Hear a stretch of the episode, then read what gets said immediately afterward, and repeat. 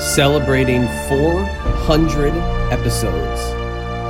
The two man power trip of wrestling podcast welcomes you to this extravaganza. Where we couldn't do it without you, we also couldn't do it without some of our friends. Hey everybody, this is good old JR Jim Ross. I want to congratulate my friends John and Chad for 400 episodes of the Two Man Power Trip podcast. It's a great podcast. I'm glad you listened. Those two lads are slobber knockers. Congrats, boys. This is a hardcore icon, just incredible. I want to congratulate John and Chad for Two Man Power Trip on 400 episodes. Man, that's not just the coolest, and that's not just the best. John and Chad and the Two Man Power Trip, that, my friends, is just incredible. Hey, this is the franchise Shane Douglas. want to say congratulations to my podcast partners. Around for 400 big episodes. That just doesn't happen unless you got quality. Remember, listen to Two Man Power Trip and the Triple Threat Podcast, or get your ass franchised. this is Hannibal from the HannibalTV.com, and I would love to congratulate the Two Man Power Trip of Wrestling.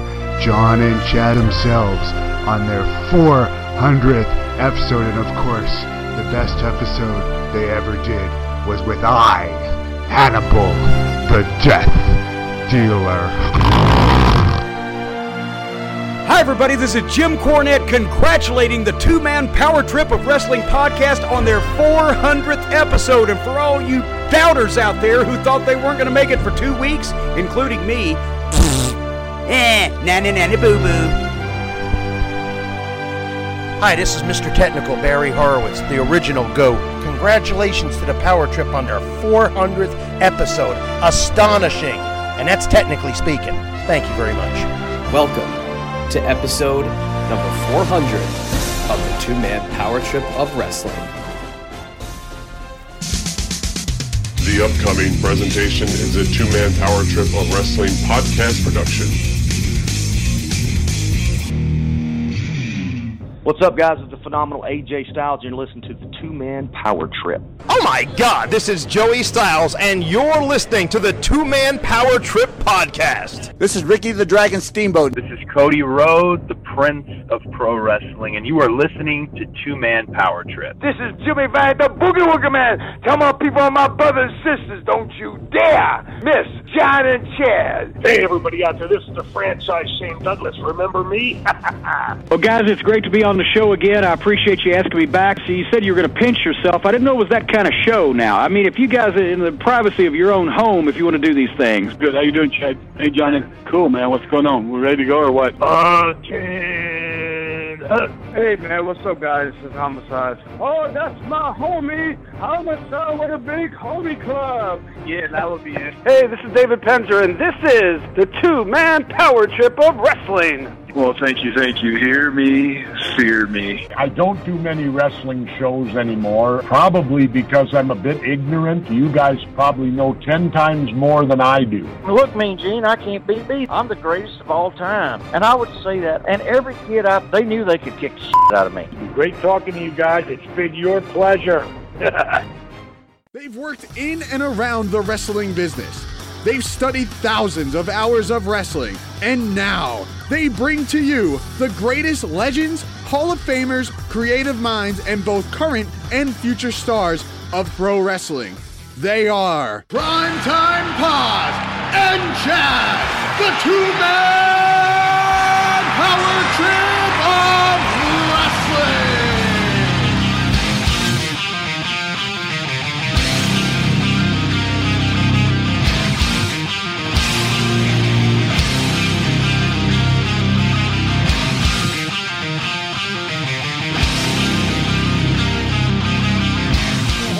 Arn Anderson. I'm going to cut you off in mid-sentence. You keep your eyes open and your mouth shut. When I look at Ric Flair's knee about two minutes ago, the size of a softball, it made me want to puke. Now, Luger, you want to talk about mob mentality? What I just witnessed right there was nothing more than an old-fashioned lynching. Well, gentlemen, when I look at you now, I'm staring at three dead men. You have came into the camp of the horsemen bold, brash, and attacked not only the world heavyweight champion, but you've attacked my inner soul, my family. Oh, that's called Tully. He's on vacation in Hawaii. He left. He's on the nearest plane he can charter what you've done. You want to talk about dream matches? You got the dream match anytime, anywhere. We can get hold of Sting, Luger, Barry Windham. I don't care if it's an alley. You look in my eyes, you talk about fire. Everybody says, why do they call you the enforcer? Well, henceforth, you're going to see that this fire in my eyes comes from a criminal mind. At this point in time, I'm taking the law out of my hands. I'm taking the law of the NWA out of my hands. What I'm going to do personally, along with Ric Flair, Tully Blanchard, and James J. Dillon, is simply this. You want to break a leg? We'll break a leg. You want to break a neck? We'll break a neck. But I can assure you of one thing. When you hit his home and you hit the nightsting, your career is not only on the rocks, it's over in this life. All right, let's get it going right here, right now. This is the two man power trip of wrestling, and you are listening to episode number 400 of the two man power trip of wrestling podcast. If you didn't know by now, my name is Chad, and for 400 episodes, I am joined by my tag team partner, the one and only JP John Paz. And John, on this monumental milestone for the two man power trip of wrestling, we are welcoming in a return guest, somebody who, when we thought of 400, we put up those four fingers and the guest fit like a glove. It is the one and only enforcer, double A, Arn Anderson, returning to the two man power trip of wrestling today in an explosive interview, giving us the lowdown on some of the post WWE life of the enforcer and what could possibly be going down in the future for Arn Anderson, somebody who is very sought after in the world of professional wrestling. But before we get into the Arn Anderson interview, we got to do a little self gratification, a little patting ourselves on the back. If you heard it off the top, you heard some of the names that came out in droves to help us out and celebrate this 400th episode. And to them, we thank them for their time. But, John, as we look back on 400 episodes, I mean, that's just like a kind of a 400 episodes. Then you got to add in all the episodes of the Triple Threat podcast and all the little one off episodes that we really haven't even put in the count, the, the feature episodes, everything we've done. It's a hell of an accomplishment. It's a shitload of work. But by God, we made it again to number 400. Oh yeah, it's, it's pretty damn impressive that we've come this far, and we've been in this game for this long. It's pretty damn impressive, I got to say. And I love that the four horsemen, 400, if you will, is Double A Arn Anderson joining us again, and he is just the perfect number 400. One of my favorites of all time. One of your favorites of all time. One of the best talkers ever in the history of the business. One of the best interviews ever in the history of the business. I mean, oof we just said, you know, one little thing, and he just gave us a great answer, like he always does. I mean, you could just say one word, and he'll go off on that one word and just give you a tremendous answer and make you really think about it and make you pause for a second. Like, wow, that's you know, that's really profound, or that's really great, or what a great thought, what a great point. So it's just awesome hearing some of his stuff. Of course, we do talk a little bit about the WWE exit. We talk about possibly him joining AEW somewhere down the line once the NDA runs out, once the the uh, the severance package runs out, there is definitely a big possibility. We know that AEW is definitely definitely interested with Cody Rhodes at the helm, and if you think about it, this podcast venture, the new podcast called Arn with Connie, our boy Connie, you know that's going to be successful. You know that's going to be great, and and you know that's just going to fit in line with Connie's other podcasts. But you just got to love that Arn is going to be out there talking, you know, each and every week, telling some more awesome stories. But before you hear him out on the airwaves, out on the podcast world, you're going to hear him right here with, with episode 400, telling some great, great stories. I mean, we'll go to we'll go all the way back to the end of WCW. Uh, we'll go to who we feel is underutilized in the WWE. I mean, we run the gamut from A to Z. Horsemen. You want to talk Road Warriors, Mid Night Express, Rock and Roll Express. We covered all in this awesome interview.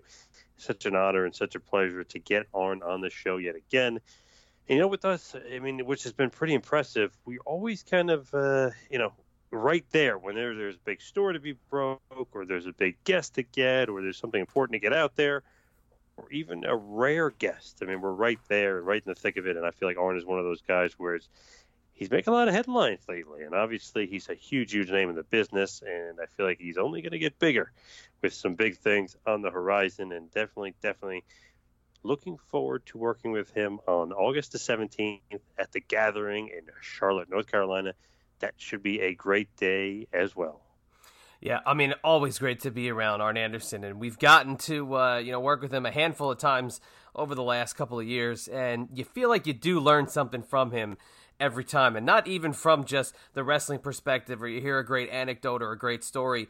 You know, as a businessman and, and as somebody who conducts business as the as a wrestler does, you know, you get to learn from a guy like Arn Anderson who's been in the wrestling business for 37 years and he kind of gives you some tricks of the trade every so often. And it's one of those things you got to be there at the right time to soak it in and kind of learn from it and think about it because he might not even be giving you direct advice or he might not be giving you something uh, straightforward. You just gotta kind of catch it. You know what i'm trying to say? Like he says so many great things that when we've worked with him in these environments you gotta catch it. And that's why at the gathering it's so special to be with him in charlotte north carolina and also tully blanchard will be there in the litany of guests that'll be in the uh, the the what is it the uh, the, the hilton the the, the big uh, mm-hmm. oh, yeah, the, the, big Hilton, the University Hilton, that's what it is, down there in Charlotte, North Carolina, the home of many NWA conventions uh, from years past. Uh, but yeah, with Arn today, it just means so much to this 400th episode. And if you haven't heard the episode we did with Arn a few years back, it is awesome, and that's where we do really hit so many of the uh, the, the the bullet points that we need to hit in an interview with Arn Anderson. This is like the icing on the cake. This is some of the uh, touchback, but also some of the more current things going on in the world. And I know back then, John, we were like marveled at the fact we were able to even talk to him. And, uh, you know, like the whole setting was perfect. He was relaxed. He was on his deck. He was just chit chatting. You know, we went a little bit over our time. And for us, anytime we can go over the allotted time, it's like a victory because you get that little bit extra. And always that little, it never ceases to amaze us. That little bit extra is always the best part and when we had on the first time, it was like Jesus Christ. Like now we know we've made it because we were able to get in with the enforcer. Oh yeah, absolutely. And getting him on one time is amazing. Getting him on two times is just uh, absolutely great. And with, when you think about it, with this show and the, the the amount of episodes we had and the amount of great, amazing Hall of Famers and legends and icons that we've been able to get on this show is just uh, impressive as hell. And, and just looking back, it's, it's great that we were able to do it. But to get Arn on episode 14 is definitely, definitely extra special. And, you know, just looking back and, thinking about the times that we actually got to work with Arn was awesome. And definitely, like you said, looking forward to working with him and Tully in Charlotte on the 17th of August. So that's very, very cool. And obviously, you know, we got some other uh, really, really big things on the horizon. One thing that we always do every year, and obviously coming up, is the Dusty tribute episode, that will be coming up next week. So, I mean, we've got so many big things on the horizons, so many big names. I, I just feel it's just amazing, and I just love that Arn Anderson kind of kicks it off. You know what I mean? Like 400, then we kind of turn the page and go to the next one. But boy, it doesn't get much bigger for me personally than Double A. Yeah, episode 100 was uh, Don Muraco, right? Am I is that correct? Episode mm-hmm. 100 was Don Muraco. 200 yep. was Brutus Beefcake. Yep. Right. Who was episode 300? Was it Jim Cornette? R- no, Russo. Oh wow! Oh, oh, there you go. Vince Russo is episode number three hundred, and then here you go, episode number four hundred. Arn Anderson, uh, our gift to you for sticking with us for four hundred episodes, spanning uh, a couple years now, going back to 2015, and it makes absolute perfect timing that next week is the Dusty Rhodes tribute episode, a show that we go above and beyond to make sure it's special. And this year. Holy shnikes, it is going to be about as special as it ever could have been. In past years, this show was always dedicated to talking about Dusty Rhodes and everything that he did in his career, whether it was as a booker, whether it was as a wrestler, whether it was as somebody as an announcer, anything. This time, we're going to give you an amazing look at the life of Dusty Rhodes, uh, and that will be on next week's episode. But as we wrap it up here very quickly, I just want to uh, again thank every listener who's ever listened to the Two Man Power Trip of Wrestling, anybody who's ever listened to a feature episode of the Two Man Power Trip of Wrestling, and anybody who's ever listened to the Triple Threat podcast featuring our tag team partner, the franchise Shane Douglas, which has moved over exclusively to Vince Russo's The Brand. You can head over to russosbrand.com to join us over there. It's now got video as well, so we've added a little bit of an extra for moving over to a subscription based service like the brand is, and it's only going to get bigger and better. So we appreciate everybody who's ever clicked the old download button to join us on this uh, amazing empire, as we've called it, and it's just absolutely grown above uh, any expectation I think John or myself could ever have imagined. The uh, the stuff that we get to do, the people we get to be around, uh, the random phone calls or text messages that we get uh, in 2015, never ever ever would have expected this. Uh, so John, I'm going to put the gun to your head here. I got to put you on the spot. If you're going to name, give me a top three in the history of uh, the 400 episodes of the Two Man Power Trip. Maybe give uh, the listeners an incentive. Go back and listen to a couple of these uh, bad boys. Who are your top three episodes of the Two Man Power Trip? You know, I actually got it confused. The third year anniversary show, which is episode 323, is Vince Russo. Episode 300, which coincidentally I was just about to mention, is in my top three for sure. Terry Funk. Oh. One of my favorite episodes that we ever did. One of my favorite interviews that we did. Just that was awesome. Got to go, of course, with the Dream, the American Dream, Dusty Rhodes. Just an honor to have him on. Just awesome, awesome stuff. So you got Funky, you got Rhodes. I mean, God, I mean, I love the first interview with Arn was unbelievable. Um, I love when we had on Ronnie Garvin. He gave us so much good stuff. I mean, my God, there's so much good stuff. But I may have to go with a Jerry the King Lawler. That episode was just unbelievable. But we had on Ross, uh, Jim Ross four times. He was awesome. We had on Jim Cornette five times. He was awesome each time. So really, really, it's almost impossible to narrow it down. But I, I mean, I love Ross, love Cornette, love Lawler, love Dusty, love Funk. Those are some awesome ones. Obviously, love Double A times two. Um, but if you really, you know, you want to go out of your way, you want to go back to the archives, listen to someone's, any of the Cornettes, any of the Jim Rosses, of course, uh, Jerry Lawler, and of course Terry Funk as well. Just unbelievable stuff. But you know, just take it back. I mean, Sid Vicious was great. I mean, I pretty much can just keep going on and on and on and on. But I'll stop there. With David Arquette, Goldberg, Kevin Nash. I mean, it just list goes on and on. It's just crazy how many great guests we've had on. It's just, oh man, Goldberg was awesome as well. But uh, yeah, I'll, I'll stop right there because I can probably keep going all night as they keep popping in my head. But I'll stop right there. Just go back to the archives, check it out, type in any uh, big name. We might might have a good chance, good possibility we had him on.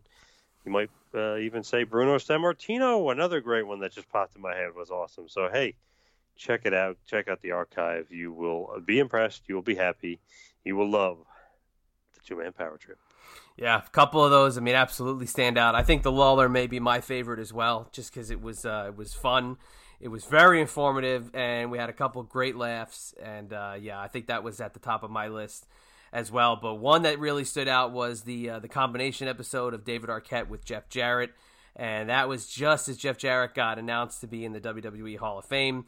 And it was one of those shocking moments. And Jeff Jarrett, a very key person in the history of this show. So that one meant a lot. And obviously, to really, I, am not patting us on the back here. Our interview was almost like the catalyst for David Arquette's return to uh, the wrestling world. And, um, you know that was a very proud uh, moment for us to have both of those guys on on one show. But also look at the dark horses. And those are some of the guys the unsung heroes of the uh, of the wrestling business that also appeared uh, on this show. Guys like salvatore bellomo who just passed away. We did an unbelievable interview with him uh, via via skype all the way in uh, belgium uh, where he was. I mean it was unbelievable to connect with him in the middle of the day get all the information we did with him. And, and sadly, he has since passed away. But that interview is a great glimpse into the career of a guy like Salvatore Bellomo or someone like the Tonga Kid, who got very emotional talking about the Samoan dynasty and the Samoan family and their connection to wrestling. And uh, my gosh, how about Pat Tanaka? Another one, just absolutely, uh, you guys you don't hear on other shows but we seem to have a great connection with them once they get going and they get warmed up. And Pat Tanaka is another great one. Paul Diamond, my gosh, the week before Pat Tanaka, I mean, that one got going before we even hit the record button. So that was one where these are guys, like I said, unsung heroes of the business that might not jump off the page to you when you see guys like a Dusty Rhodes or a Jerry Lawler or Terry Funk, but these are the people that built the industry that we get to talk about every week on this show, and we couldn't be any prouder to be associated with every one of the guests that we have on, had on our airwaves. And we thank them. We thank them all. We thank everyone for listening. And as I always say, that's enough out of me. Let's wrap it up here nice. Let's move on to episode number 401 next week, which will be the Dusty Rhodes tribute show. But before we do that, let's get into this episode with Double A himself, the enforcer, Arn Anderson. Now for some TMPT business. Like us on Facebook Follow us on Twitter at Two Man Power Trip and at Wrestling Pal. Please subscribe to us on YouTube. Also, subscribe to us on iTunes. Please leave us a review. We'd love to hear your feedback. Also, while on iTunes, check out the feed for prior legendary episodes featuring the living legend Bruno Sammartino, the late great American Dream Dusty Rhodes, the Enforcer Arn Anderson, Rey Mysterio Jr., Glenn Kane Jacobs, the phenomenal AJ Styles, lead WWE attorney Jerry McDevitt, and so many others. Also, while you're on the internet, check out ProWrestlingTees.com. Yes, that is ProWrestlingTees.com. They are your superstore for all your wrestling t-shirt needs. Check out our page, check out Tito Santana, Koko B. Ware, Kevin Thorn, Magnum TA, and so many others. Also, while you're on the web, check out our website, tmptofwrestling.com and for all you Android users, please hit us up on Google Play or Player FM. And all you iOS users, please check us out on TuneIn Radio, Automatic, Spotify, and now iHeartRadio. And now, without any further ado, a former WWF World Tag Team Champion, a former five-time WCW World Tag Team Champion. He is an original Four Horseman and a member of the WWE Hall of Fame. You may know him as the Enforcer or Double A. He is Arn Anderson. Please enjoy.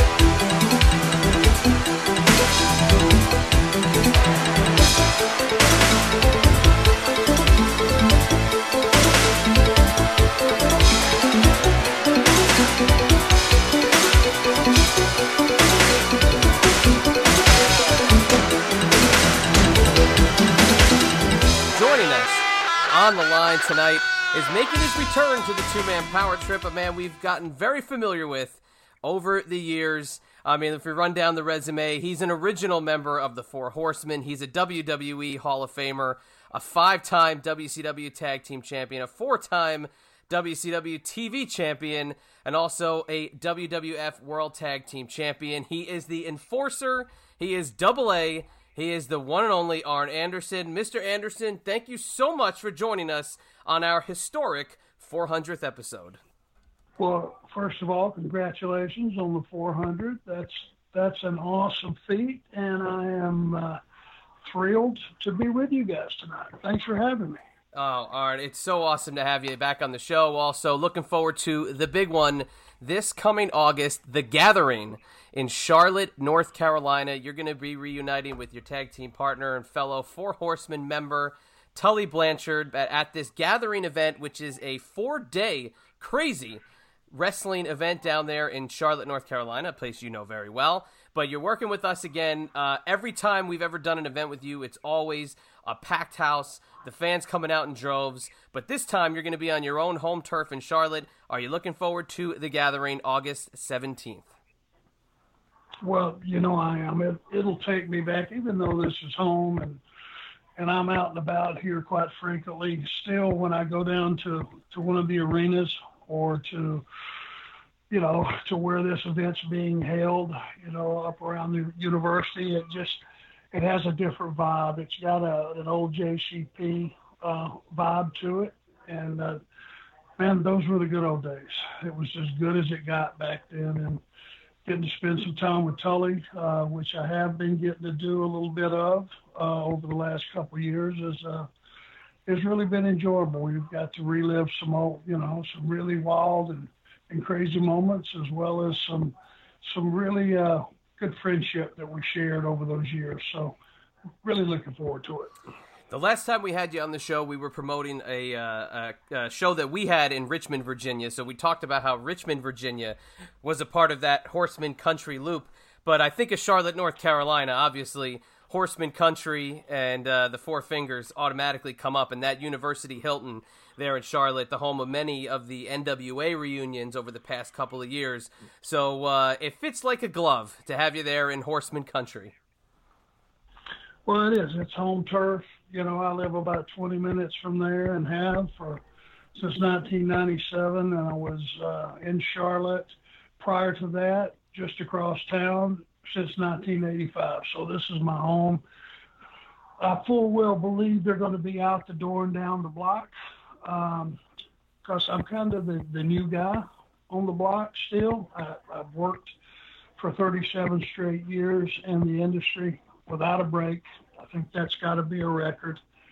Um, a couple of three month rehab stints, but that's not really time off. So I've been at this, you know, 250 to 350 days a year for 37 straight years. So I finally get a chance to take a breath and just say thank you to all the fans who uh, have supported us over the years and kept the horseman great. If you, if you do something that 25 years later they're still talking about it. You apparently did something right. And uh, one of the things we did right, I think, is we captivated some fans that understood exactly what we were doing. And what we were doing was we weren't trying to figure out who made the most money or who won the most matches. Every single night we went through that curtain, we were there to have the best match on the card and give everybody that bought a ticket their money's worth. And, and that's what we've always brought to the table, and I think our fans know that.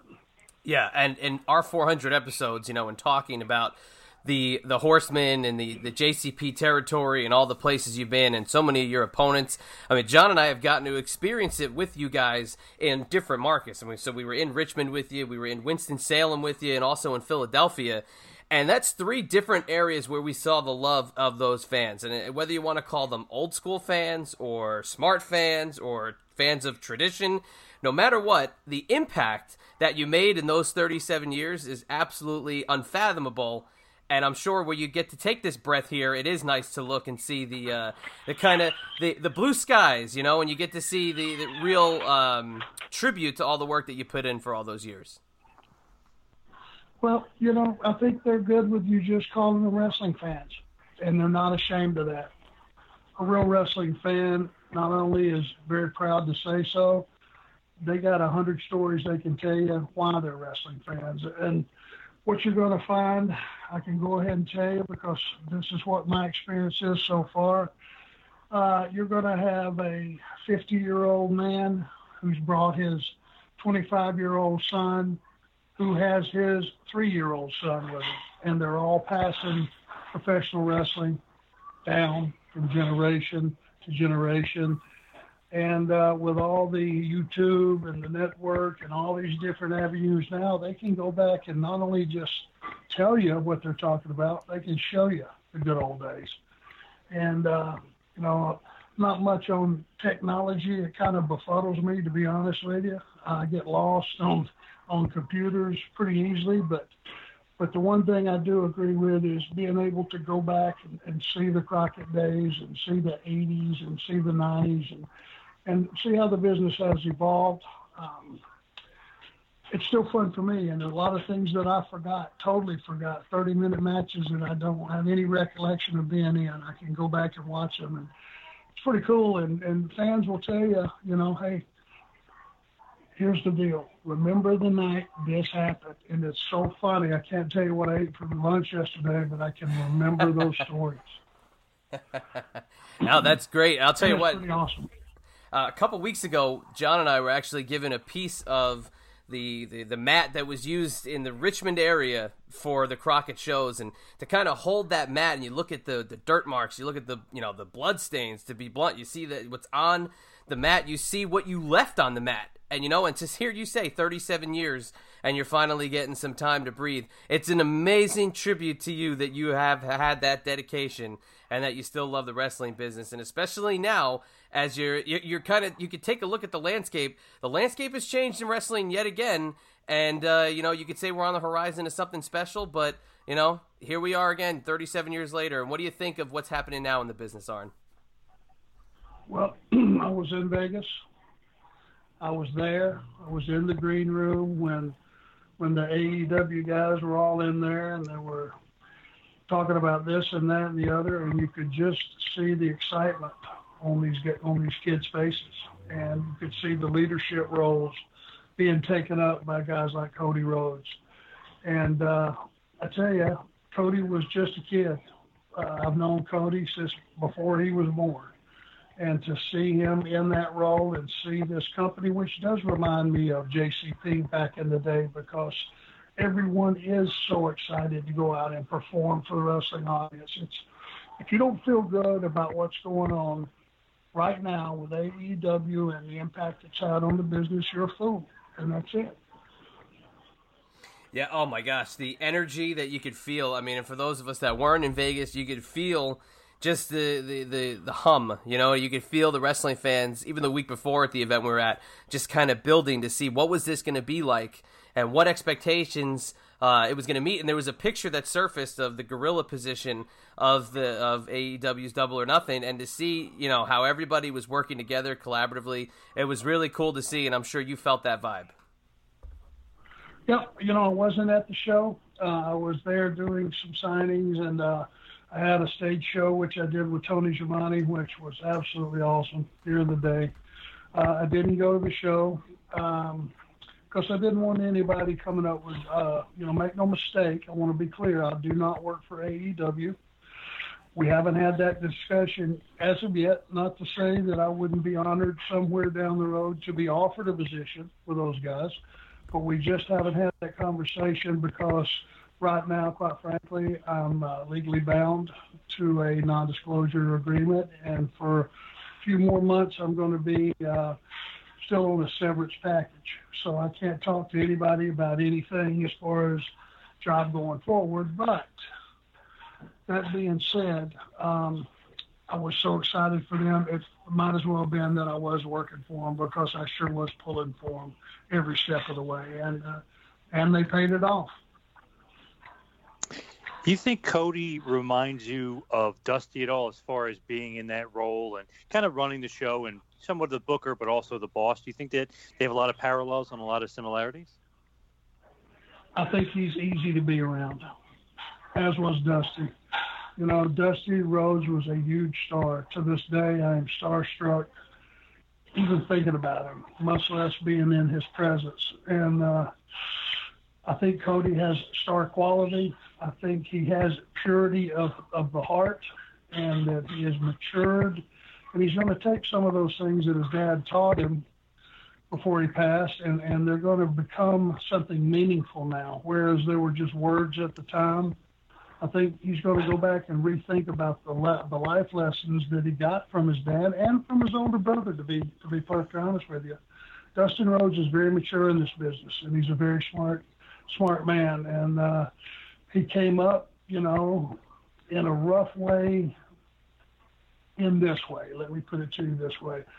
When you're Dusty Rhodes kid, man, have you got a horrible shadow to step into. Number two, you've already got heat because your dad's the booker, and you think you, people think you're getting a free ride. Well, he didn't get a free ride. The kid earned his way along, and he became really, really good. And uh, it's going to pay off for him, and it's going to pay off for Cody. But do, does do I think either one of them want to be their dad or want to be like their dad? Not necessarily. They both want to be their own men, and I think they're being their own men right now, and I'm proud of both of them. And at the show, I'm not sure if you caught this part. Dusty, uh, Dustin, and Cody had a great match. After the match, they kind of had a little throwback, if you will, to Dusty's "The View Never Changes" promo, where he, he you know, he and Dustin hugged, and, and at the end, Cody basically hugged Dustin and kind of played the role of, of Dusty, bringing them together. And obviously, that great promo was kind of directed at you, calling you a walk behind it. Do you kind of, you know, you remember that, and do you see the similarities between awesome. the two promos? Absolutely, absolutely, and everything in this business that was special that people remember.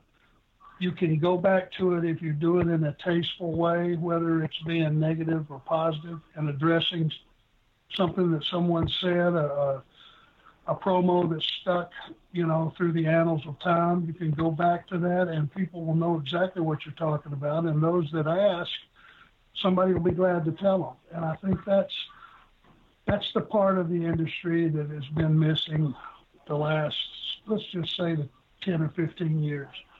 For sure, the last five is building something that lasts, other than just putting television on the air because you're financially obligated to a, a network and it's, they're paying you a lot of money. Put something out there that people are going to remember. Put something out there they're going to feel something about one way or the other. And it's going to have a memory that lasts for the next 20 years. And 20 years from now, they're, they're walking by a table with, you know, uh, maybe it's Cody Rhodes' kid who's just starting in the business, and they go, you know something?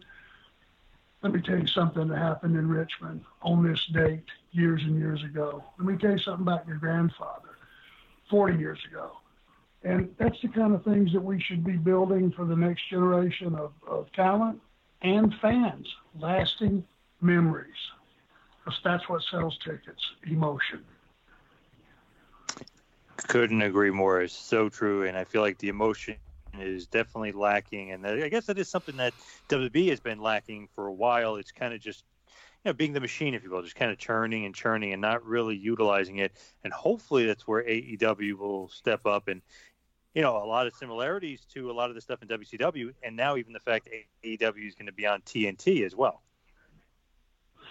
Well, when you you know, in all fairness, when you produce as much television as WWE is obligated to produce, it's uh, you just got to keep pushing forward, pushing forward, pushing forward. This company is right now they're to, you know, have very few shows, so they're to concentrate on those shows and concentrate on their television.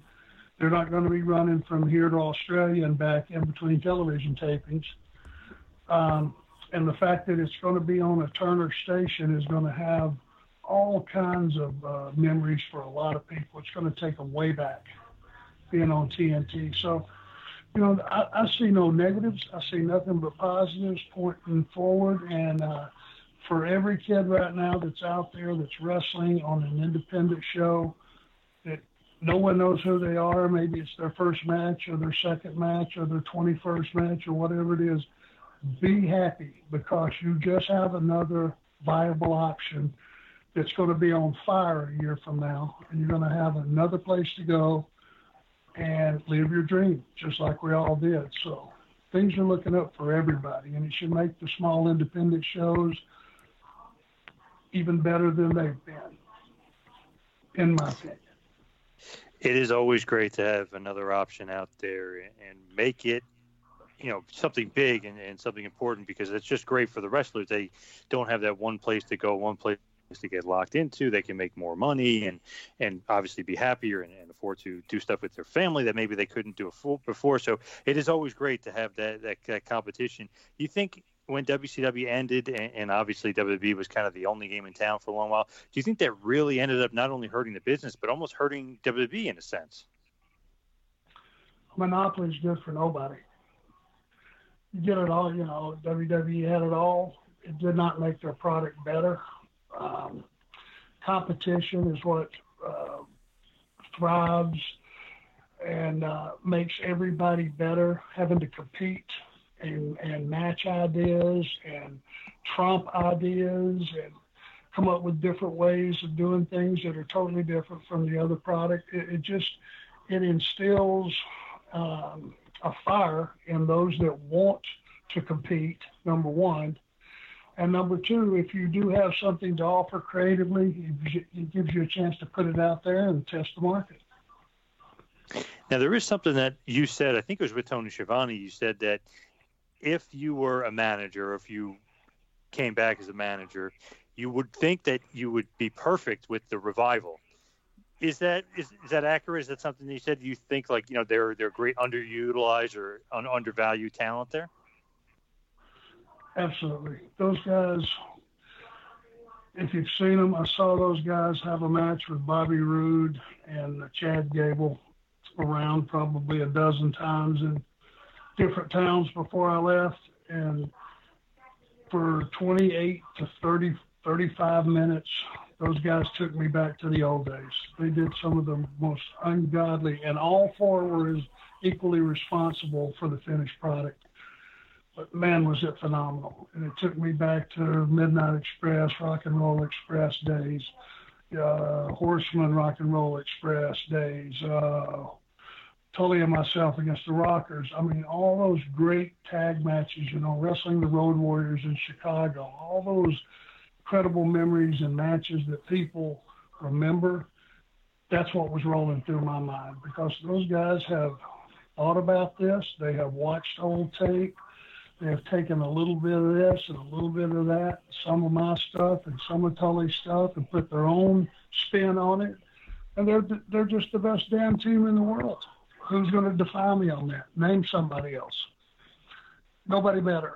And uh, it's more of a wish list. It's kind of me just throwing a bobber out in the lake just to see if anybody will take it under. But, you know, um, if I had a wish list and there was one last thing I was probably going to do in the business, right now, if you could be somewhere, it would be to give me about four weeks of TV to set it up and walk in the door and manage those guys. And I think uh, I think we could make a difference day one, and I think we could be on fire inside of a month. That's just me being cocky, but I've always believed in myself. So be it.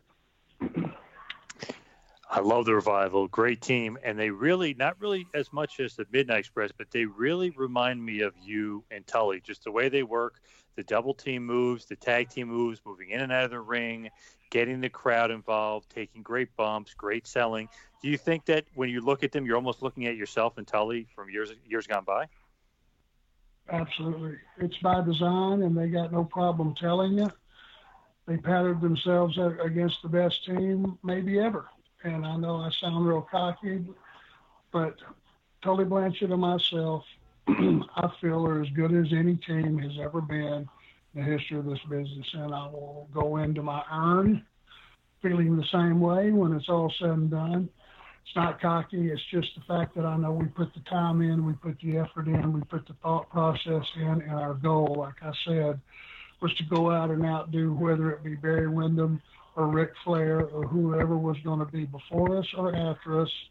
Didn't matter that they were part of the horsemen we were out there to give the audience the very best match of the night, and if possible, with the right opponents that they've ever seen. And that's what I base that best in the world on. You know, I talk to Tully all the time, and uh, we always bring up you and how great of a team you were. And he says, Eh, you know, it doesn't know how it is, but some guys just have that chemistry, and you guys were just able to just be unbelievable together. And I even say this, and a lot of people like laugh, say crazy. I said, I think Arn and Tully were better than Ric eh, as far as workers. I just, you know, I, and you put two of those guys of that caliber. I mean, crazy maybe to say because Ric is so great, but put two of those guys together of that caliber, you're going to get one hell of a tag team. Well, that's very kind to say. I'll never, you'll never hear me say I was better than Ric Flair. Um, I think different, and that's what made us so well is our generate um, you know, such a great foursome or fivesome or whatever you want to call it, whatever the horsemen were, because I put J.J. Dillon in there as equally res- responsible for our success as any one of us. Uh, but um, to be put in that same caliber as a talent as a Ric Flair, I'm, I'm very honored and uh, almost embarrassed. But thank you very much. Loved, loved you guys. You guys were great, and I did also think that you were a better promo than Ric as well because I liked the more serious promo, the more heartfelt. You know, you really felt what you were saying. You really believed everything you were saying. I mean, obviously Flair is one of the greatest promo guys of all time, but sometimes you go a little bit off the rails, and I felt like you were more realistic. That you can relate more to you as far as promos were, were concerned. Well, then he stole all my stuff from us from us riding down the road. Sometimes he would footnote it. Most of the time he didn't. Most of that was mine. What's causing all this is definitely mine, for sure. But uh, again, we all had a, a, role to play. That was my role. Um, I wanted to bring the seriousness into it um, because I felt it. I felt every time we came through that curtain, we were going to war, and we were going to war as part of the same army, and uh, everybody else was the enemy, and that's the way I looked at it. And until I got back through that curtain and got cooled off a little bit, that's the way I felt, and it, it was, you know, it was very real to me on a, on a daily basis, and uh, that's the way I portrayed it, and uh, my promos just followed suit. That's just pretty much a little bit of an overblown version of who I am, and uh, that's the way I pro- approach life, and uh, that's the way I approach this business. It is very serious. And there's times to have levity, and there's times to be entertaining, and there's times to be serious. And if you don't know when to separate the three, guess what? You're not going to get over. And uh, I was damn sure determined to get over. And I'll tell you what, too, and this is something, it's kind of funny, you know, we're damn sure determined to make sure that this 400th episode is something to remember. So, obviously, uh, the way we're going through it, we had some technical difficulties just now, but how about the fact, Arn, that you are going to be getting into the world of podcasting with Conrad Thompson, the podcast aptly titled Arn? Uh, just thinking about what you guys could talk about is uh, an amazing uh, thought. But just the fact that you're getting into it, what are your thoughts kind of uh, as you're approaching this uh, podcast in a couple of months down the road? Well, I want everybody to that cares, that's interested, first of all, to tune in. I would like, if they could, to give me a little bit of breathing room to kind of feel my way. This is uncharted territory for me. Um, uh, give me a, a, break at the beginning, and if I don't get any better, turn me off. But I'm going to do my dead level best for us to enjoy whatever time we're going to have together every week and tell some stories. And there's some things that they're going to go, the audience will go, that is bullshit. That could have never happened. But it absolutely did. So there's a lot of stuff I'm going to be reminded of. I hope. I hope somebody's going to be my memory, and uh, we're going to have some good times and relive the glory years. And uh, I can't wait because it's something new. It's a new challenge. I'm going to have to learn it all over again, just like I did the business, just like I did being a producer and an agent. This is the third phase of my career, and uh, I want it just to be fun for everybody. And then that's what I'm going to try to make it. And Conrad, who's a, a brilliant, brilliant man. Anybody that doesn't believe that's never talked to him. Uh, this was his brainchild. I'm very thankful to be sharing it with him, and uh, we can't wait. It's going to be fun. These time capsule style shows, like that's the way I kind of look at it. When you have a guest or a subject like you for each episode, where you can relive these memories specific to either one show or, or, or, one area or one aspect of your career. I mean, you were one of the first guys to write the wrestling book. So having you come into the wrestling podcast genre, I mean, to me, I look at you as the perfect guest because we could throw something at you, and man, you'll come back at us with some uh, some amazing uh, poetic stuff. And just to hear that you're going to be doing this on a weekly basis, I think that the fans are in for a huge treat, especially with those 37 years you got under your belt. I hope you're right, my man. you're a smart dude. I can tell that, and I and I hope you're right. hey, you for my vote anyway. I'm going to just say what what he said. How about that?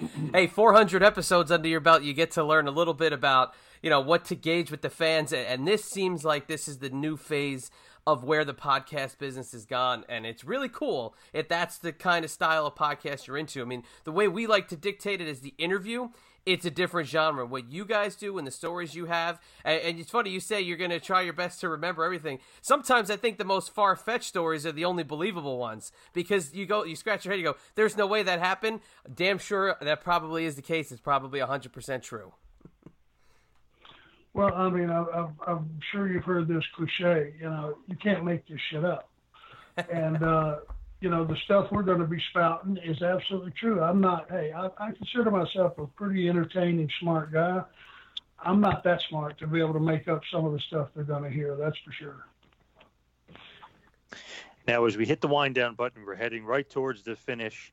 I got to ask this because it's one of those things where I always see it somewhere, or you always hear it somewhere, that emotional retirement promo that you had. Obviously, Ric's crying in the background. Schiavone, you could feel it, you know, in the booth. It's so emotional.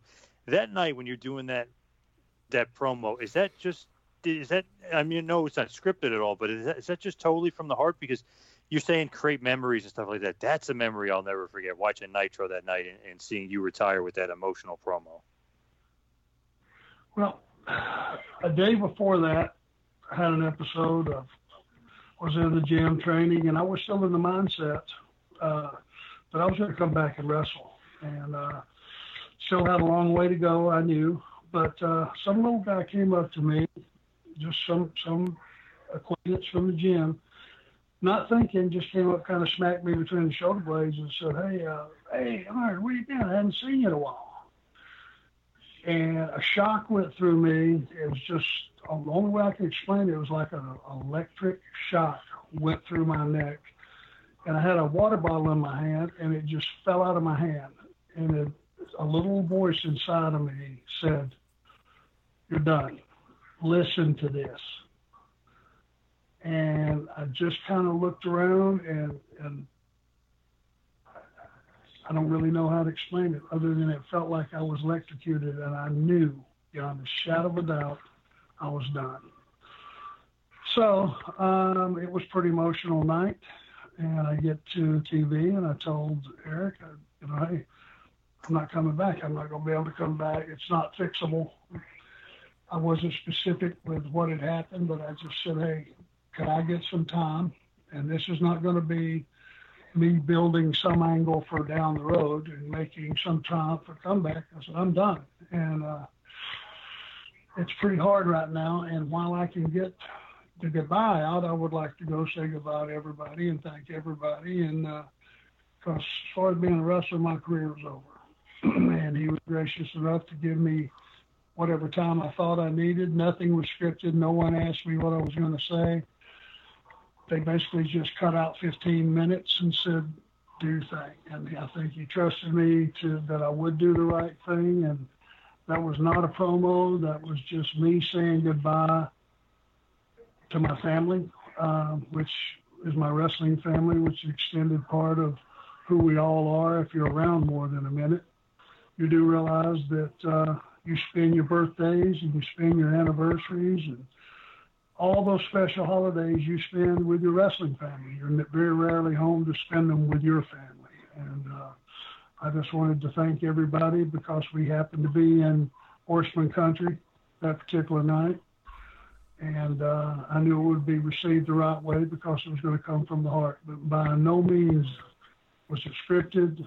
Did I even go through it in my head? I just said, go out and do what you've always done. Talk to them, and uh, don't talk at them, and just tell them what you want them to know.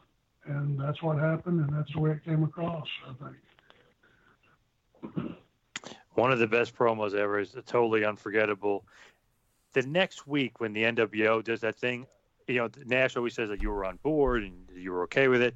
Was that something that was almost like, ah, uh, it's a little too personal, or are you okay with it? You know, that's just the wrestling business.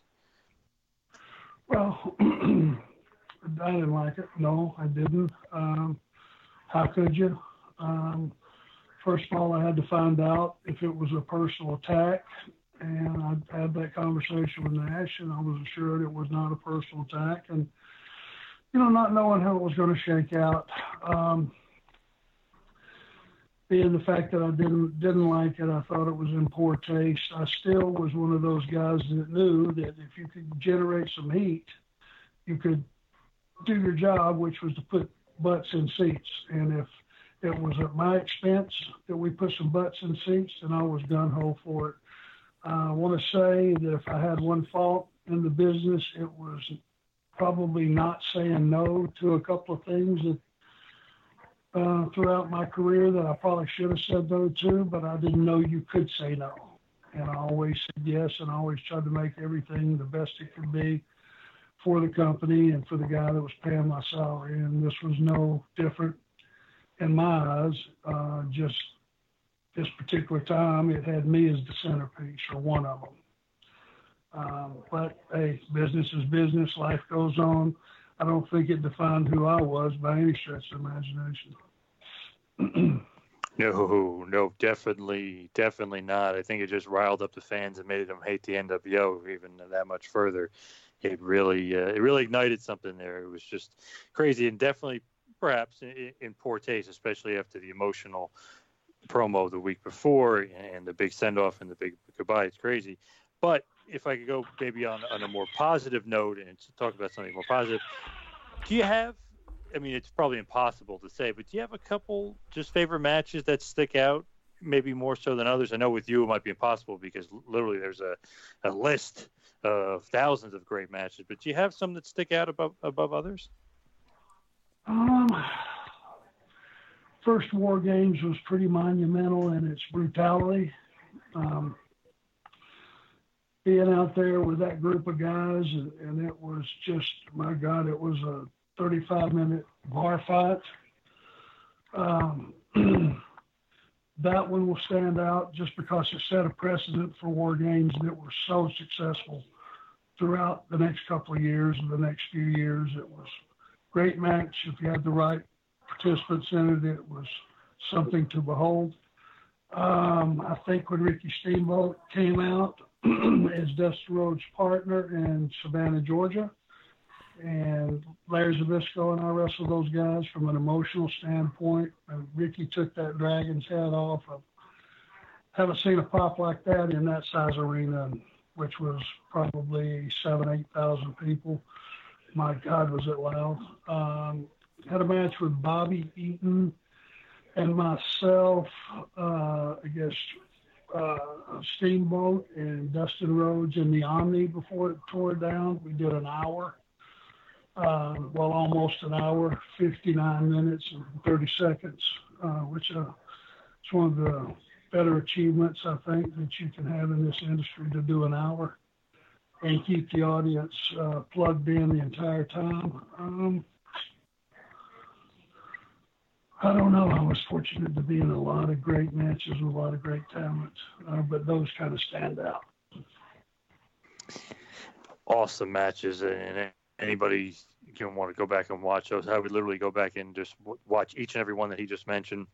I just have to ask this because I feel like maybe it's, it's a loaded question, but do you have a favorite incarnation of the Horsemen? I loved you, uh, Tully, Barry Windham, obviously. Flair, that group is, is the, the synonymous group where perhaps the greatest four workers.